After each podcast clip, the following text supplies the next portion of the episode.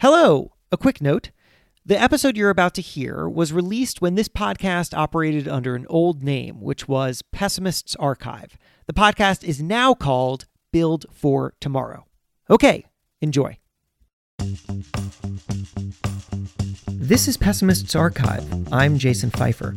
Last year, in January of 2016, Saudi Arabia's highest religious cleric made a statement that was widely debated in Islamic circles and, I think it's fair to say, widely mocked by Western observers. You can now add chess to the long list of things banned for being un Islamic in Saudi Arabia. In the latest fatwa issued by the kingdom's top cleric, it was declared that the popular board game is apparently a waste of time and money that creates hatred between players. Oh man, Sasha, no more, uh, no more chess There in Saudi Arabia. There, There, go goes. my dreams of being a chess master here. You know, yeah, I can't. in can't Saudi go Arabia. There, in yeah, Saudi I know Arabia. you were planning on doing that. Guys, you, you got to work on that on camera banter. Anyway, that was an online news program called The Lip TV, but the story was covered everywhere. The New York Times, the New York Post, basically every British newspaper. CNN couldn't help itself and went with the headline Checkmate! Saudi Grand Mufti makes move against chess, which, eh, okay. Anyway, this whole thing didn't actually stop people from playing chess in Saudi Arabia. Many religious prohibitions aren't actually enforced there, or at least that's what the leader of the Saudi Chess Association told the London newspaper The Independent at the time. But whatever. For most of the world, this whole episode just got chalked up to yet another wacky religious prohibition. Islam bans all sorts of things drinking, gambling, why not chess, right? It's even happened before, like in 1979 after the Islamic Revolution in Iran. And if you take a step back, actually, all religions ban things in ways that seem totally arbitrary. I mean, hey, I'm Jewish. If I followed what my religion told me to do, which uh, I don't, but if I did, I wouldn't be able to eat lobster or cheeseburgers or use electricity from sundown Friday to sundown Saturday. Is that really any more logical than banning chess? I don't think so. So that makes this whole chess thing seem nice and tidy. Religions ban stuff, one religion took an objection to chess, and there it is. The rest of us can all keep playing. As CNN would say, checkmate, ba-boom. But if that's the case, how do you explain this? Published in London in 1833 by a physician named John Borthwick Gilchrist, who, in a very 1833 physician kind of way, basically argued that chess is destroying the country's brightest minds. They are, for the most part, persons with long, well filled heads and ambitious hearts, which, if they devoted to the further improvement of useful arts, sciences, inventions, etc., only half the time that they squander in contests for victories, baseless as the fabric of a vision, this sacrifice alone would liberate at least 10,000 profound thinkers on the globe. Our archival reader here, by the way, is Ben Johnson of the podcast Perpetual Chess. That's what we do here at Pessimist's Archive. We find people who love something and we make them read the most negative words we can find about that thing. And now here he is delivering a warning from the Scientific American, 1859. Chess is a mere amusement of a very inferior character which robs the mind of valuable time that might be devoted to nobler requirements, while at the same time it affords no benefit whatever to the body. And here's from a book called An Easy Introduction to the Game of Chess, printed in London in 1816, in which the author recounts playing a game of chess when his friend's landlord shows up and starts getting all judgy. And this is what the landlord said. I am astonished that you can sit a whole evening with your brain on the rack, only to move little images from place to place on a square board, not in hopes of any pecuniary advantage, but from a desire of being thought more subtle than your antagonist. And while we're at it, want to hear a few other people who tried to stop people from playing chess, either by arguing against it or outright banning it? It's actually a crazy long list that crosses many cultures and religions dating back at least to the year 780 by an Islamic leader named Abbasid Caliph al Mahdi ibn al Mansur. Oh, I'm so sorry. I, there's no way I did that right. But you've also got the Eastern Orthodox Church in 1093, the Rabbi Maimonides in 1195, the Bishop of Paris in 1208, King Louis IX of France in 1254, Oxford University's founder William of Wykeham in 1380, and on and on and on. Chess has literally been declared the enemy of the people for more than a millennium, often derided as a waste of time, a waste of mental energy, a distraction from prayers and work and responsibilities, and a tool that makes people antisocial as they sit there for hours mindlessly moving little pieces around on a board. And that means that we can't just dismiss that Saudi cleric so easily. Something deeper is going on here. So that's what we're going to dive into today to understand why chess seemed to rattle people across time and culture, and what, if anything, we can learn from its perseverance. Because nobody has banned chess for long. Chess is a survivor.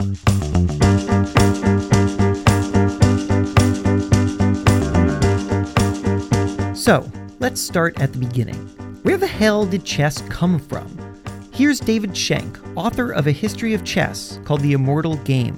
One of the great things about chess, and really the, the single thing that, that drew me to it, because I wasn't a chess player and I'm still not a very interesting chess player, but I just became fascinated by this idea that one game could have this really this single thread throughout basically all of modern and most of ancient history it's really one of the few things that goes all the way back, you know, now 1500 uh, years, but even further than that. It's hard to name a food, it's hard to name a language, it's hard to name an idea that was in currency 1500 years ago that is still vibrant today. According to Shenk, chess was first developed over hundreds of years by traveling merchants along ancient China's Silk Road. Around the 5th or 6th century AD, the game makes its way to India and then migrates to Persia. And around this time, Muhammad invented Islam and united all these disconnected Arab tribes and then invaded Persia. And that means one of the first things this new Islamic empire did was come face to face with chess. And then they were like that old NBA commercial I love this game. The consensus was, or at least the popular consensus was, this is great because it, it's a game of intellect and it's also a game of war, and those are the two things that we're really about. So, as the Islamic Empire expands into southern Europe and northern Africa, it takes chess with it, and it also shapes chess in its image. Today, we think of chess as having a kind of medieval Christian Europe theme to it kings and queens and bishops and knights, but that all came later. The version of chess that the Islamic Empire spread around had an elephant, not a bishop. It had a shah, not a king. And in fact, the word checkmate comes out of shah. Here's Bryn Barnard, author of The Genius of Islam, a book about the contributions of Islam to the modern world. The Persian name for king, shah, evolved into our word for check, and the word for uh, shamat, uh, mat meaning uh, death uh, in Arabic. Uh, so the king is helpless, or the king has died uh, evolved into our word for checkmate. Also, the pieces weren't shaped like people back then. They were abstract because Islam forbids images of people. And here's my favorite fact in the Islamic version, there was no queen. Instead, that piece was considered something of a chief of staff, or hand of the king, you might say. And it couldn't zoom around the board the way that today's queen does. But as the game migrated into medieval Europe, that all changed the king's uh, chief of staff, who was just that, just a kind of not too powerful chief of staff, was uh, promoted to be the queen, and the queen was was uh, made all powerful. And that happened in the 14 or 1500s, around the time that, by the way, there were lots of very powerful queens in Europe. And the rest of the history basically writes itself. Europeans get hold of chess and remake it in their image, and then, much like the Islamic Empire spread chess as it conquered new lands, Europeans did the same. And that's how America gets chess. It's worth pausing to consider just how extremely unusual this is in the history of the world. There's this passage from David Shenk's The Immortal Game that I really love, and I just want you to hear the whole thing, so I'm going to read it for you now. Okay, this is him. Games, as a general rule, do not last. They come and go. In the 8th century, the Irish loved a board game called Fidchell. Long before that, in the 3rd millennium BC, the Egyptians played a backgammon like race game called Senet. The Romans were drawn to duodecim scripta, played with three knucklebone dice and stacks of discs. The Vikings were obsessed with a game called Hnefatafl in the 10th century, in which a protagonist king attempted to escape through a ring of enemies to any edge of the board. The ancient Greeks had Petteia and Kubeia. These and hundreds of other once popular games are all now long gone. They caught the public imagination of their time and place, and then, for whatever reason, lost steam. Generations died off, taking their habits with them, or conquering cultures imposed new ideas and pastimes, or people just got bored and wanted something new. Many of the games fell into such total oblivion that they couldn't even make a coherent mark in the historical record. Try as they might, determined historians still cannot uncover the basic rules of play for a large graveyard of yesterday's games. All right, back to me. I mean, I love that history and I love imagining the history of objections to all those games, forgotten as much as the games were. Because every game, it seems, has some kind of objection to it, even recent ones. You might remember the hysteria in the 1980s over Dungeons and Dragons, which people thought was causing kids to commit suicide. Here's a 1985 60 Minutes segment that gave what I would say it was a really irresponsible amount of airtime to a psychiatrist named Thomas Radecki. You're role playing, you're rehearsing, you're developing the character hour after hour, day after day. We're really talking about intense violent, uh, intense involvement in a very uh, serious form of violence. The book Bad for You, Exposing the War on Fun, collected a nice history of other games that were targeted for banishment. In the 14th century, a bunch of English monarchs tried to ban soccer. In 1366, Edward III outlawed bowling. In 1620, Oliver Cromwell denounced cricket as disreputable and then banned it when he became the leader of England and Ireland. Not long after that, the new state of Connecticut banned shuffleboard because it was, quote, unfruitfully wasting settlers' precious time. And a few centuries later, Connecticut would also ban bowling, and New York banned pinball from the 1940s to 1976. I asked Kevin Pyle, who wrote Bad for You with co author Scott Cunningham, what he makes of all this intense anti gaming. There's always going to be someone who feels like it's their job to pay attention to these things. Uh, Stanley Cohen, the sociologist who came up with the term moral panic, had a great name for these people. He called them moral entrepreneurs. So, whenever there's uh, an activity or something that kids love, like games or particular books or fidget spinners, the uh, the moral entrepreneurs will soon follow. That's a pretty satisfying explanation to me, especially for our modern times when moral entrepreneurism is pretty much guaranteed to land you some FaceTime on cable news. I mean, today, you know, obviously we see it most regularly not in games, but in politics. Every day, CNN and MSNBC and Fox News are full of very outraged people who I think we can all agree are probably not very outraged in real life, but they're just moral entrepreneurs who find that their star rises when they raise the alarm. They are opportunists. They literally serve no valuable role in a society. I mean, you know, if Ann Coulter thought she could get five minutes of airtime for raging against soccer, I'm sure that she would Oh, oh, oh, wait, I'm sorry. A, a producer's talking to me. I'm sorry. Wait, Coulter did rage against soccer? Oh, do we have the quote? I've held off on writing about soccer for a decade, or about the length of an average soccer game, so as not to offend anyone. But enough is enough. Any growing interest in soccer can only be a sign of the nation's moral decay. Soccer one day, Delta the next. That, of course, wasn't actually Ann speaking, that was my wife Jen doing an impression, but it was a direct reading from the beginning of a 2014 Ann Coulter column. Anyway, the moral entrepreneur argument is very interesting, but it doesn't actually stick to chess.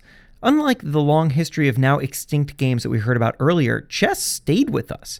And that makes it totally different from every other innovation we've featured on this show, and perhaps any other innovation that we as a people will ever encounter in our lifetimes. Because when we look back at the history of fears of innovation, we almost always see a recurring pattern something new comes along, and then people are absolutely freaked out because they think that that new thing is going to replace their older, familiar thing. And of course, that means that the new thing is actually alien and lesser than and dangerous. But that's not chess. I mean, chess has, functionally speaking, always been there. It's been with us for 1500 years. It didn't have a moment when someone was like, this is the new thing. Geez, this is replacing Senet or whatever those old games were. Maybe moral entrepreneurism has been going on for that long too, but I have to figure that the objections go deeper than that. So I asked Shenk, how do you square the long history of chess with the way that it keeps being repeatedly treated as something newly dangerous? Let me before I answer that question directly, let me let me answer it in a, in a roundabout way. And then he pulls out his book to tell me a story. And yes, that's his dog you'll hear in the background. So one story portrays two successive Indian kings, Hashran and Balhate. The first asked his sage to invent a game symbolizing man's dependence on destiny and fate. He invented Nard, the dice-based predecessor to backgammon. The subsequent monarch needed a game which would embrace his belief in free will and intelligence. Uh, this is a quotation from an ancient text that I didn't name here, which the king preferred. Uh, the, at this time, chess was invented, which the king preferred to Nard because in this game, skill always succeeds against ignorance. He made mathematical calculations on chess and wrote a book on it. He often played chess with the wise men of his court, and it was he who represented the pieces by the figures of men and animals and assigned them grades and ranks. He also made of this game a kind of allegory of the heavenly bodies uh, and dedicated each piece to a star. The game of chess became the school of government and defense. This is on and on and on. So the point here, is, as you heard, was that, um, and there, there, are several stories that um, that get re invented or, or, reshaped depending on who they're trying to enshrine here. Uh, but the idea is that at some point, uh, human beings came upon this idea that they were not merely dependent on the fate, uh, on, on luck, and on on their fate as decided by by gods and by all these people outside of their control. But indeed, they had these powerful minds and that their intellect could be this tremendous tool to make their lives better, uh, and, or to make their particular culture more interesting or more, you know, healthier and you know and stronger and all that. And chess became a long, long, long time ago a way to encapsulate that idea. In a way, it's kind of one of the earliest technologies or one of the earliest votes for technologies, for tools, for the thinking tools. It's a way of celebrating, one of the very first ways of celebrating the human intellect and what that could do for us. And that is a very long way of saying that chess wasn't scary because it was new. It was scary because it represented a tool of empowerment, a simple way that even the poor and uneducated could think and be inspired to take control of their own lives. When Shenk looks back at the history of chess bands, he sees, yes, an old game, but he also often sees a new leader. It's when someone comes into power and assesses what could be a hindrance to their goals that they look at chess and they say, oh, this thing's gotta go. And that sounds inherently bad, right? I mean, that sounds like the very definition of the man trying to keep us down. It sounds like a leader who wants to keep the poor poor and the ignorant ignorant. But then Shenk reminded me that throughout history, people often repeated the same objection to chess they hated how much time it wasted. That was really the chief argument against it. Time.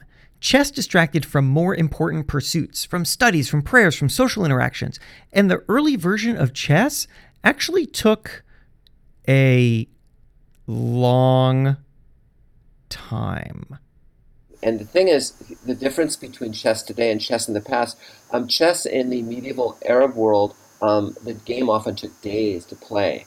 Um, it was it wasn't something that would happen in a couple of hours. Chess took days to play, man, and people complain about cricket. So I'm thinking about all this, and then Shenk drops this on me. You almost have to empathize with these people because you know we can laugh at someone who in our current society says well don't do this. It's a threat to us. It's this new tool.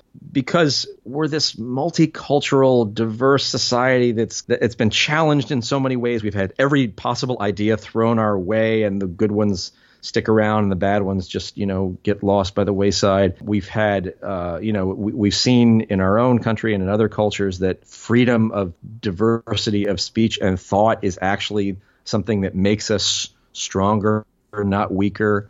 But you go back to anything before the 20th century, where a lot of people, and not to put down not not to diminish the problems that a lot of people have today, but you know, before the 20th century, there were there was basically no culture where they had enough of anything. You know, they didn't have food, they didn't have enough energy, they didn't have enough.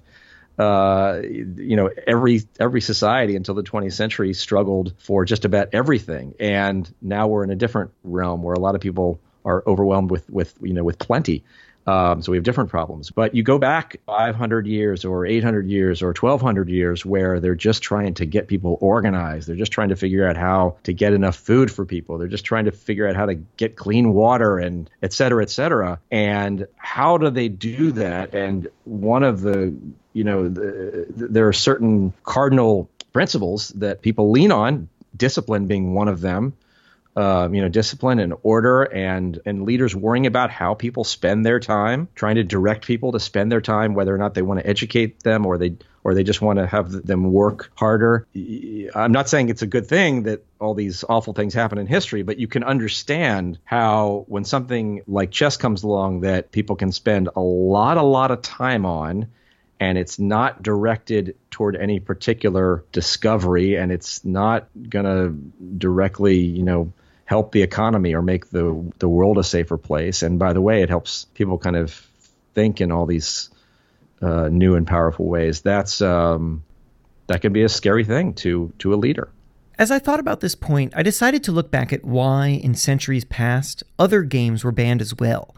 Here's a decree from England's King Edward III in 1363. Quote, we ordain that you prohibit under penalty of imprisonment all and sundry from such stone, wood, and iron throwing, handball, football, or hockey, coursing and cockfighting, or other such idle games. End quote. And the reason he did this, at least according to history, is that he worried that these games distracted his people from archery. Edward lived in a time of constant war. His army had been badly damaged by the plague, and he needed to make sure that his people were ready to fight. So every minute that they played a game instead of practicing their bow and arrow skills was a minute they were frittering away the nation's security. That's how he saw it anyway, and having not run a 14th century European nation myself, I suppose I can't argue with it. But we've learned something rather important between Edward III's reign and today, which should at the very least help us rebuff any modern calls to ban games or give airtime to moral entrepreneurs. Hint, hint 60 minutes. It's this. There's a growing body of research showing that when people take breaks, their productivity improves. In one study, a 2011 report in the journal Cognition, researchers found that when people do the same task for a long time, they suffer from what's called vigilance decrement, or you might say, they lose their focus. Walking away to do something else, which could, you know, include a game of chess, dramatically improves their ability to take on the task later. And studies like this have made a lot of news. For example, in 2012, the New York Times reported on it with the headline, To Stay on Schedule, Take a Break. But you know, I'm going to hazard a guess and say that there's one group of people for whom studies like this were not news. A group of people who have taught themselves through time and training and study how to focus in a prolonged way. Can you um can you guess who uh, who I might be talking about? Okay. I think it has just informed how I think about and see the world. And then for the professional, I think because I think logically and because I think ahead, it has definitely uh, made the law, the legal field, appeal to me. That's Rochelle Ballantyne, an expert level chess player who, very famously in the chess world, is currently the closest African American female in the United States to achieve the title of master. She just graduated from Stanford and is becoming a lawyer. People like her know what it takes to focus, to consider your actions, to succeed through careful practice and effort, and how the skills developed in one field can transfer to another. That is because they play chess. Maybe it wasn't such a waste of time after all.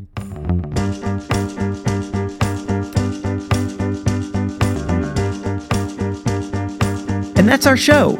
Hey, if you like this podcast, please do us a favor subscribe to this show wherever you get your podcasts, and please leave us a review on iTunes, which will really help us reach a larger audience. We also have an awesome Twitter feed you'll want to follow. It's at Pessimists Arc, P E S S I M I S T S A R C where we're posting regular streams of pessimism through history. And you can also get in touch with us at pessimistsarchive at gmail.com. Also, thanks to the folks at timeline.com, where we run accompanying articles for our episodes, full of great details that we just can't fit into the show. Many other bits of chess opposition await you. Again, that is timeline.com. We have a lot of people to thank this time. Our archival reader again was Ben Johnson of the Perpetual Chess Podcast, where he's speaking weekly to the biggest names in the game. Our theme music is by Casper Baby Pants, which is a super fun music project for kids. My two year old is obsessed with the Baby Pants rendition of Pop Goes the Weasel. You can find more at babypantsmusic.com. And of course, thanks to our experts this episode David Shenk, Kevin Pyle, Scott Cunningham, Bryn Barnard, Rochelle Ballantyne, and also thanks to Mark Strauss, whose article about chess on IO9 first gave us the idea for this episode. You can find links to their work as well as other articles referenced in this show at our show page, pessimists.co. Pessimists Archive was created by Louis Anslow. Our producers this episode were Louis and Jennifer Ritter, and we were edited by Chris Cornelis. Thanks for listening. My name is Jason Feifer, and we'll see you in the near future.